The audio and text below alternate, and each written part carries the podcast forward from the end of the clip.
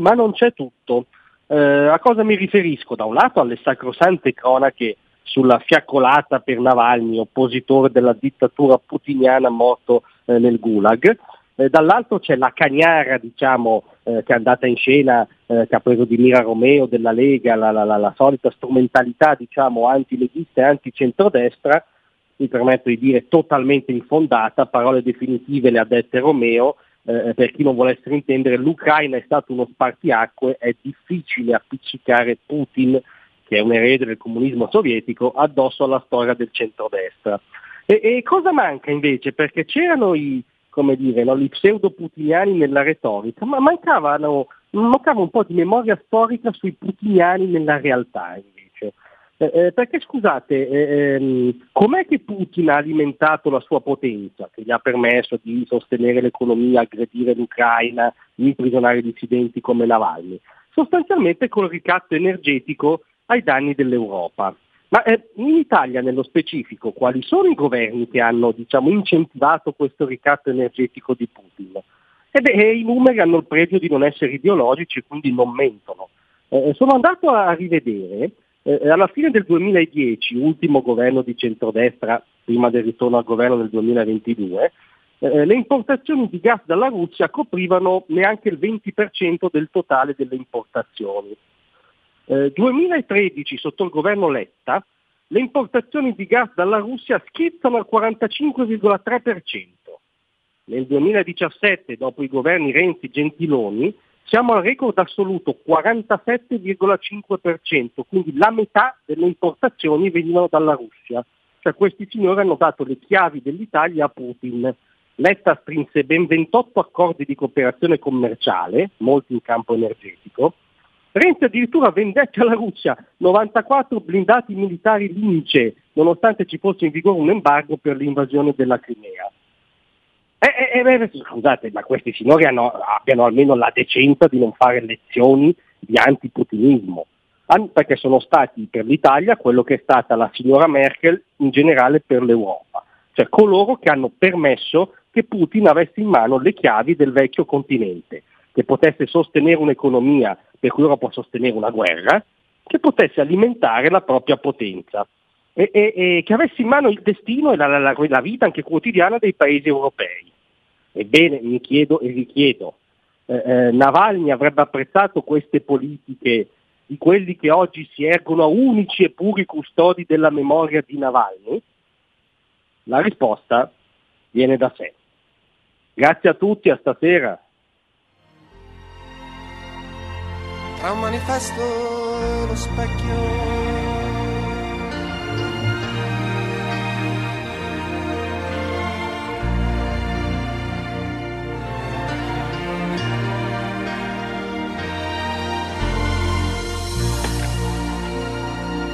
Avete ascoltato Liberamente.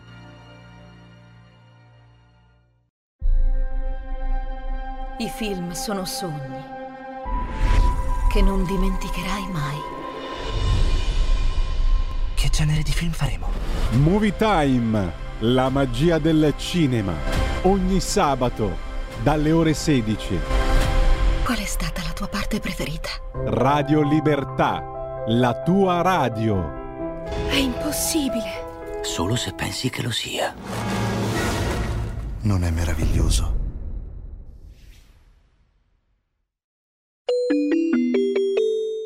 Qui Parlamento.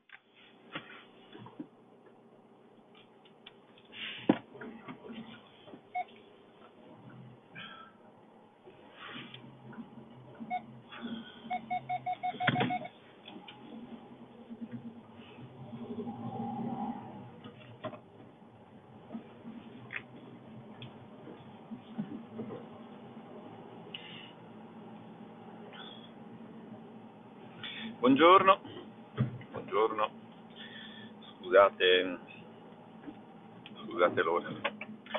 Io innanzitutto mi scuso con voi se eh, per rivolgermi a voi utilizzo solo questo mezzo. Cosa intendo dire? Intendo dire che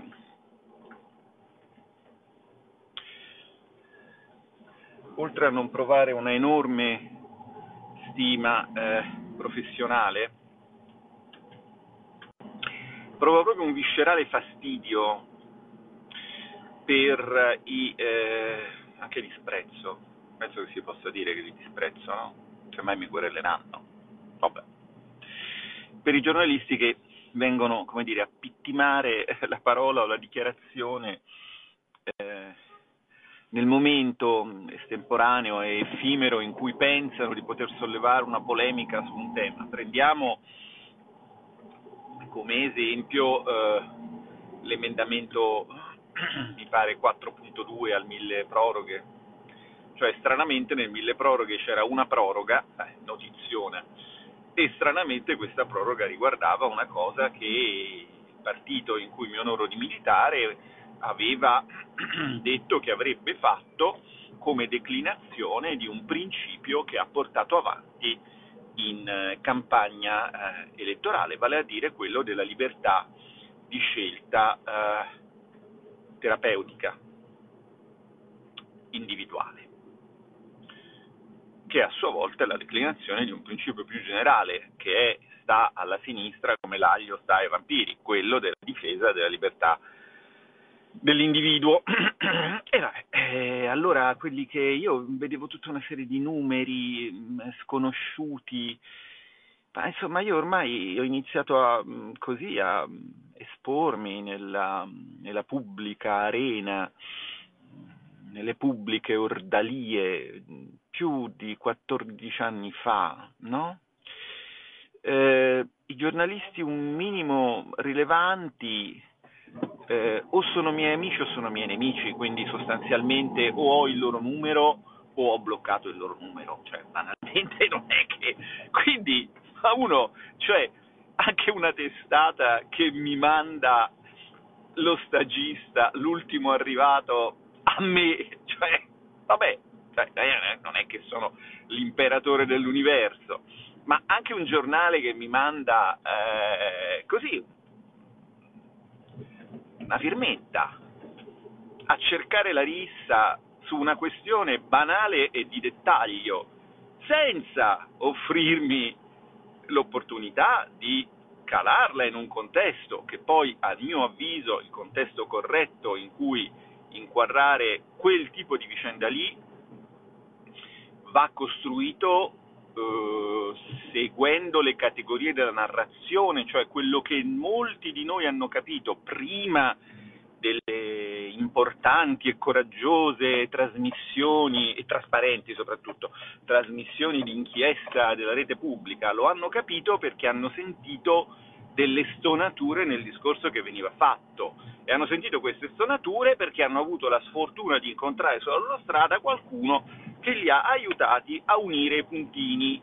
E che quando questi puntini, come dire, si allineano pericolosamente lungo una linea retta, tipo una cosa non funziona, ce ne vuole di più, eh, se ne fa di più, non funziona perché è colpa vostra, ma hai sentita sta roba qui? E quindi se se sta roba qui l'avete già sentita, vuol dire che è sempre quella roba lì. E infatti chi la difende sono sempre quelli lì, cioè la sinistra, che poi come, come si chiama non è importante, ma sarebbe importante riflettere su questo, non su gne gne gne, hai fatto la proroga, gne gne gne, e poi a dicembre che fate? Cioè io, le volenterose merlettaglie dello gne gne gne, mi dispiace, ma non, cioè, non lo fate, amici anche direttori e quindi detentori dell'importante linea editoriale di giornali cosiddetti amici, non costringetemi a dire quello che penso, perché io sono diventato parlamentare dicendo quello che penso e squadra che vince non si cambia, quindi lo dico anche a voi, eh? cioè non è che c'è problema, mi spiego? Benissimo. E questo era il capitolo cazzate. Lo apriamo e lo chiudiamo su questo accorato appello a persone per le quali vale, come per tutti gli altri, la legge ferrea della termodidattica, cioè che ci sono cose che se potessero essere capite non andrebbero spiegate, quindi non verranno capite, ma io le spiego lo stesso perché so che voi vi divertite, perché siete un po' perversi, a sentirmele spiegare. Voglio tornare a un tema che c'entra moltissimo, moltissimo con quello che abbiamo detto e anche c'entra, anche se loro non lo capiscono, moltissimo con le, eh, quello che le, le, le volonterose merlettaie dello gne gne gne amico però, perché c'è lo gne gne gne nemico e c'è lo gne gne gne eh, nemico. Insomma, comunque sempre gne gne gne e sempre volenterose merlettaie sono. Bene, allora, eh, c'entra moltissimo con quello di cui le merlettaie volevano farmi parlare e di cui non ho parlato. Ed è eh, il seguente tema. Tutti si interrogano sulla opportunità, sull'efficacia e sull'opportunità della politica monetaria che la BCE sta eh, mettendo in opera. Oggi si dovrebbe mettere a terra perché tutti sono diventati elettricisti, come sapete, io dico mettere in opera, mettere in pratica, mettere in campo, espletare, implementare. Implementare non vuol dire incrementare, ma vuol dire realizzare, vabbè, insomma, siamo nel mondo dell'analfabetismo, lasciamo che gli altri siano analfabeti.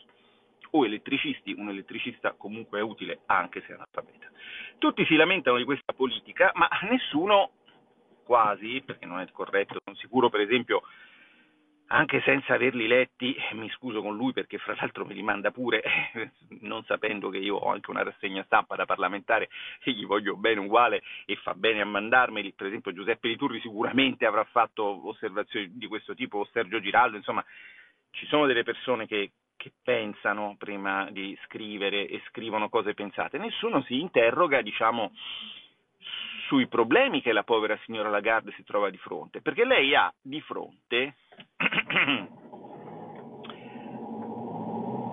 una platea di, chiamiamoli così, clienti, no? perché gli Stati membri sono in qualche modo quelli cui la politica, quelli cui, perdonatemi, la Banca eh, Centrale Europea eroga il suo pregiato servizio di politica monetaria. Lei si trova di fronte a dei clienti estremamente, una platea estremamente diversificata.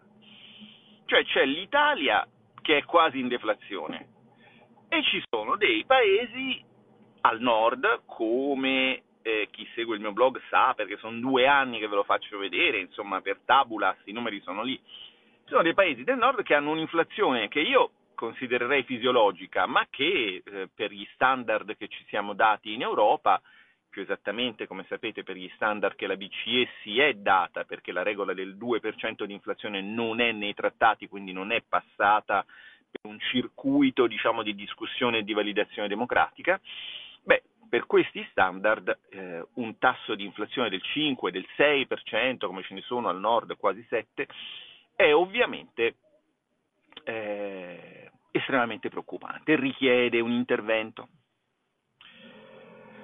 Allora capite bene che, eh, come dire, c'è una riflessione sulla quale, che, che, che, che, non si fa spesso, ma che però è, è abbastanza standard per chi tratta serie storiche economiche. Eh, in, in, molti casi sussiste una relazione positiva fra livello di un fenomeno, med- la media, diciamo così, e dispersione di un fenomeno, la varianza di un fenomeno. Che cosa voglio dire? Voglio dire che quando diciamo, i tassi di inflazione erano tutti schiacciati sotto il 2%, vi ricorderete quel lunghissimo periodo in cui sostanzialmente l'Europa era in deflazione e la BCE annunciava sempre che avrebbe raggiunto dal basso l'obiettivo del 2%, ma non ci riusciva. I, ta- I, tassi di inflazione erano schiacciati fra, ze- fra, lo 0 e il 2. Ora, naturalmente, il solito saccente Gianni Nizzero, cretino, verrà a dire ah, ma deflazione è quando il tasso di eh, inflazione diventa negativo. Sì, lo so, naturalmente, però eh, quello che si dimentica sempre è che il tasso di inflazione è una media. Eh, che quindi registra e sintetizza gli andamenti dei prezzi in diversi settori, il che significa che per avere media zero in qualche settore i prezzi stanno crescendo e in qualche altro i prezzi stanno diminuendo. Allora poi arriva il secondo Gianni Nizzaro cretino che ti dice ah ma che figata i prezzi diminuiscono allora il potere d'acquisto delle famiglie eh, aumenta. Sì, naturalmente il potere di acquisto delle famiglie che producono il bene il cui prezzo non sta diminuendo aumenta, ma il potere di acquisto delle famiglie che producono il bene il cui prezzo sta diminuendo si azzera perché? Perché se una impresa vende un bene a un prezzo che è progressivamente decrescente, avendo acquistato le materie prime al prezzo di prima, se vende il prodotto al prezzo di dopo che è più basso, chiude i battenti e quindi il potere di acquisto dei suoi dipendenti diventa zero. 0 lo puoi dividere per qualsiasi eh, deflatore, eh. 0 diviso x uguale 0, questo lo dico perché spesso i grandi esperti di economia che incontro sui social sono un pochino a disagio con l'algebra, quasi più degli esperti, non so, di medicina o delle altre scienze mh, mm, che oggi vanno tanto di moda dalle parti del PD. Va bene? Ok. Quindi però il punto qual è? Che quando si cercava di arrivare eh, al 2 dal basso e si era una forchetta fra lo 0 e il 2, il massimo di differenza fra il massimo tasso che, potevi, che, che, che si registrava e il minimo era 2. Qualche paese era vicino a 2, qualche paese era vicino a 0, 2 meno 0 uguale 2. Mm? Ci siamo? Con, con uno scarto di 2 punti, d'accordo, fra il tasso di inflazione più alto e il tasso di inflazione più basso, mettici un po' di errore statistico, mettici un po' anche di quel sano ingrediente che è il fotte sega, perché tanto alla fine poi uno penserà, va bene, io sono il bianchiere centrale di tutti, però se, insomma, vabbè, se diciamo, uno lo danneggio di due punti non, non, non, non è un grosso problema, no? E, e, va bene. Si poteva sostenere la eh, plausibilità e la sostenibilità di una politica monetaria unica per stati diversi. Ma ora la situazione è diversa. Ora la situazione è diversa.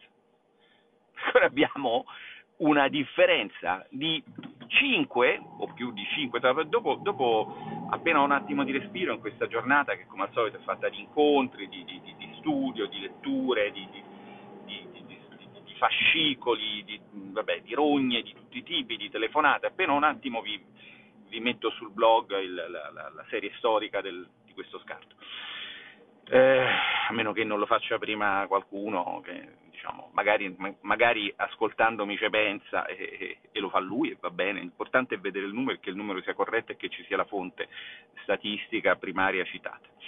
Con uno scarto di 5, eh, questo significa banalmente che se tu fai la politica monetaria che va bene alla Germania, l'Italia la ammazzi se tu ti adatti all'inflazione, eh, non so, dell'Estonia, adesso non so quant'è, non, non, credo che sia fra le più alte ma neanche fra le più basse, dopo andiamo a vedere tutto, vi faccio vedere tutto, prendo il paese qualsiasi, no? Ci sono dei paesi in Europa che neanche farebbero in provincia in Italia e che hanno tassi di inflazione eh, sfavillanti, d'accordo? L'Olanda ovviamente farebbe provincia, è un paese grande, come estensione territoriale meno dell'Italia, come popolazione anche, però insomma per esempio quello è un tipico caso di paese che ha una grossa, una grossa eh, eh, propensione inflazionistica per una serie di motivi, perché era molto esposto sul settore energy, per tutta una serie di motivi. Allora, un conto è scegliere di fare un tasso unico di interesse per curare un'inflazione che si situa in una forchetta di due punti fra il più piccolo e il più grande. Un conto è scegliere un tasso unico di interesse per, eh, per curare un tasso di inflazione che si situa in una forchetta di 5-6 punti fra il paese che ce l'ha più bassa e quello che ce l'ha più alta, capite? Quindi noi stiamo vivendo un periodo che è estremamente interessante, perché insomma questo euro che era, se posso usare questa immagine, eh, il vaccino contro i mali dell'economia, hm? perché così ci è stato venduto, no? con lo stesso meccanismo narrativo, ce ne vuole di più se non funziona, eccetera, eccetera. Anche lui, diciamo, ci è stato detto che non aveva effetti collaterali, ma invece un effetto collaterale, stranamente, anche in questo caso, la vera letteratura scientifica lo aveva sempre evidenziato, cioè moneta unica vuol dire politica monetaria unica, se gli stati sono diversi qualcosa potrebbe andare storto, cioè devi decidere se curare l'inflazione in quello che ce l'ha più alta mandando in recessione quello che ce l'ha più bassa o se curare la crescita nel paese che ce l'ha più bassa, diciamo così, lasciando che quello che ce l'ha più alta veda una persistenza di questa inflazione alta. Tutto questo era ampiamente noto. Ora, come tutte le cose note, d'accordo? Eh, ci sono dei momenti in cui si tende a non vederle, ma non le vedi banale, in alcuni casi anche per il banale fatto che sono talmente note e talmente ovvie. Un economista, se è un economista vero, cioè se ha un master vero, d'accordo? O se ha anche semplicemente una laurea, anche una triennale, uno straccio di triennale in economia, se ha fatto anche se ha fatto un esame di, di, di, economia che vi posso dire a giurisprudenza o a scienze politiche, va bene? Cioè non è che c'è bisogno di avere il, il, il dottorato a, a, ad Harvard, lo sa che i differenziali di inflazione fra Stati membri sono un problema per un progetto di unione monetaria, lo sa perché è ovvio, per il motivo che vi ho spiegato, credo sia chiaro, posso dettagliarlo ulteriormente, magari poi lo dettaglio ulteriormente, forse qualcuno non capisce per esempio che tassi di interesse alti significa difficoltà per le imprese a finanziarsi presso le banche, quindi significa compressione delle spese eh, per investimenti, cioè per acquisti di macchinari, attrezzature, capannoni industriali, quindi significa eh, meno crescita, ecco insomma magari per qualcuno tutti questi passaggi non saranno evidentissimi, per chi segue da un po' il lavoro che faccio o per chi ha fatto uno straccio di esame anche in, nella più scafessa delle, delle, università vere però, vere, non inventate, d'accordo? Eh, perché qui siamo pieni poi di dottori che non erano dottori, insomma, ecco. Vabbè, ehm, questo è ovvio, certe volte è l'ovvietà del, dei fenomeni a, a nasconderli, perché sì, eh, cioè in questo momento sto guardando questo, questo meraviglioso cielo blu, così neanche mi sto chiedendo esattamente perché lo vedo blu, ci sarà un motivo, non lo so, cioè non è, è, sempre così, cioè sempre, come, come, ha sempre determinato forti situazioni di stress, eh, il fatto che eh, in un contesto, ma anche in un contesto per esempio nazionale come quello italiano, abbiamo avuto situazioni di, di, di, di, stress determinate da che cosa? Ma determinate da dei differenziali di inflazione, dal fatto che il tasso di inflazione fosse diverso in diverse zone del paese e questo ha determinato tutta una serie di eh, risposte di politica economica, quando si parla di gabbie salariali, no? ecco, per esempio, eh, le gabbie salariali sono, diciamo così, la svalutazione interna su scala italiana, va bene? Però in Italia la sinistra la demonizza, in Europa la sinistra la preconizza, quindi insomma, tutte queste cose qui. Ma cosa voglio dire? Sto, mi avvio a concludere perché mi avvio ad arrivare al mio posto in, in, nel parcheggio del Parlamento, ma voglio dire una cosa molto semplice. Calmi e attenti, perché di questa cosa di cui nessuno parla, questa cosa di cui nessuno parla, sta lavorando, sta scavando, sta scavando. E se non la vediamo vuol dire che non sta scavando sopra, se, non, se nessuno ne parla, no? vuol dire che non sta scavando sopra, sta scavando sotto. Mm? E vabbè. Noi più che, eh, come dire, eh, ispirarci con, con senso delle istituzioni innanzitutto, con lealtà istituzionale, con, con quel minimo di amor patrio, insomma, e, e con rispetto per i principi della professione economica, quel minimo di principi che la scienza economica diciamo così, ha, ha, stabilito nel corso del, del, tempo, più che ispirarci a, a questi due diciamo, assi portanti, nel rivolgerci a, ai cittadini di questo paese ehm, non, non, non, possiamo fare. Insomma. Il mio scopo è sempre stato e sempre sarà quello di fornirvi degli strumenti interpretativi che vi mettano in guardia rispetto agli sviluppi plausibili di certe situazioni nel mero eh, tentativo non di salvare il mondo, ma di aiutare ognuno di noi innanzitutto a salvare se stesso e a esprimersi in modo consapevole con le parole o con il voto nelle varie occasioni in cui ciò viene consentito. Vi, eh,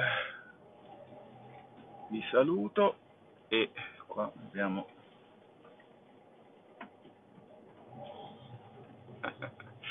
ecco un altro caso di quello che poi alla fine come ci sto cercando di spiegarvi è sempre il, il male principale del nostro di qualsiasi democrazia fondamentalmente cioè l'ipotesi che gli altri non esistano eh e che quindi io metto il mio scooter in mezzo a un vicolo stretto e gli altri si fottano. Però.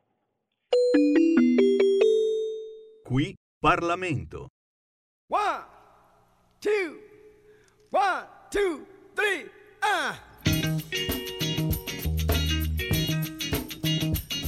Hot pants! Hey, hot pants! Uh, no, hot pants! Smoking that hot pants! That's where it's at. That's where it's at. Take your fine stuff on. Uh, it looks much better time. My feet keep going. Girl, blowing my mind. Thinking of losing that funky feeling, don't uh, Cause you got to use what you got to get just what you want. Uh, hey, uh, hot pants. Hey, hot pants. Smoking. Hot pants make you sure yourself. Good God, you walk right. You got the only love left. Hey, thinking of losing that feeling, then don't. Ah, Cause a woman got to what she got just what she. Ah, Hey, hey, hot pants. Now look, hot pants won't make you dance, uh, but as slick as you are, you make the pants.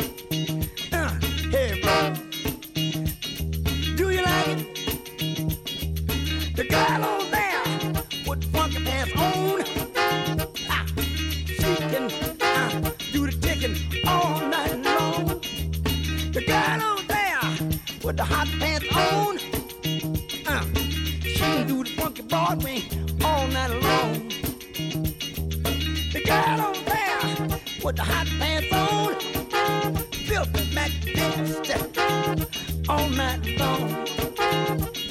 Get down. Uh, the one over there with the belly dress. Uh, I ain't got time. I still dig that dress. Get down. But I like hot pants.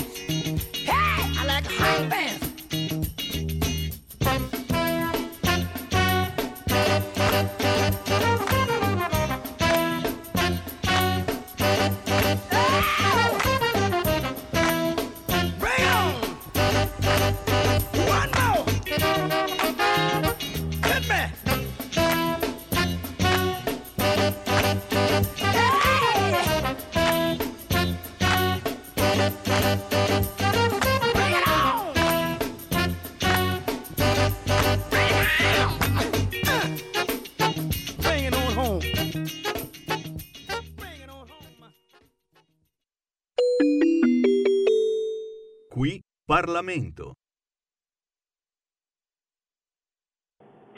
verso il centro. Dunque sono stato mh, appena accusato di marxismo dall'appartenente a un partito che è nato da una costola di un partito ex comunista, è una cosa molto divertente, l'Italia è un paese di grandi contraddizioni, ma io non so se quello che ho detto è marxista, ma lo rivendico, voi in vita vostra, in famiglia, a scuola, in un esame universitario in- e in una trattativa di lavoro, avete mai trovato qualcuno che vi abbia, come dire, regalato qualcosa? Se questa è la vostra esperienza, io vi, vi- vi- vi invidio un po', diciamo, fa piacere per voi,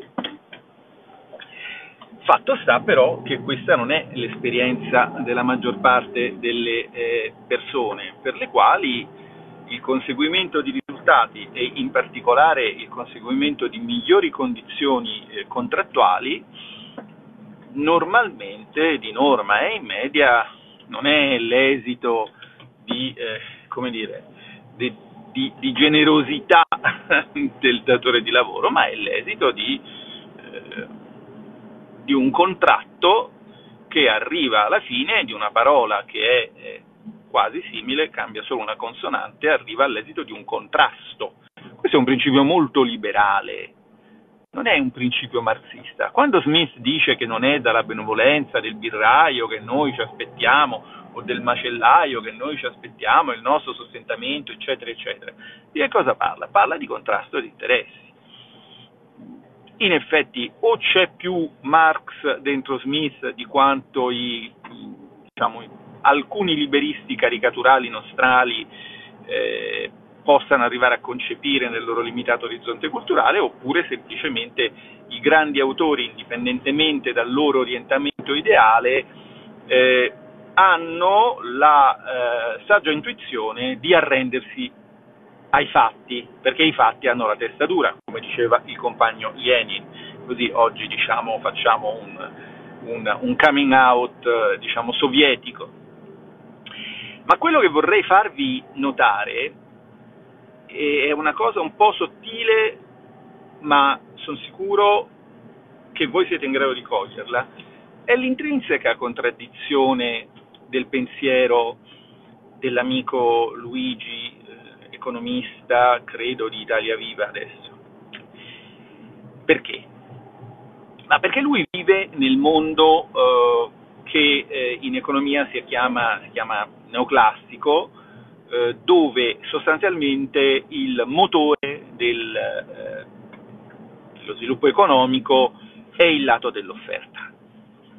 E quindi tutto dipende, c'è crescita se c'è produttività, eh, e quindi tutto dipende da, sostanzialmente lo ha detto anche in trasmissione, da qual è l'evoluzione dei fattori di, eh, di eh, produzione, infatti lui ha detto in trasmissione, poi lo potete riascoltare, abbiamo un problema perché il PIL non cresce tanto quanto crescono i lavoratori, lasciando intendere che la condizione fisiologica è che ci sia una crescita del prodotto proporzionale alla crescita dei lavoratori e questo ha una sua eh, fondatezza. Peccato che però si è dimenticato del fattore capitale, perché la produttività non è data solo da quanti lavoratori hai, cioè mille lavoratori con una vanga fanno meno di un lavoratore con una ruspa, anche mille lavoratori con mille vanghe fanno meno di un lavoratore con una ruspa, non so se mi spiego.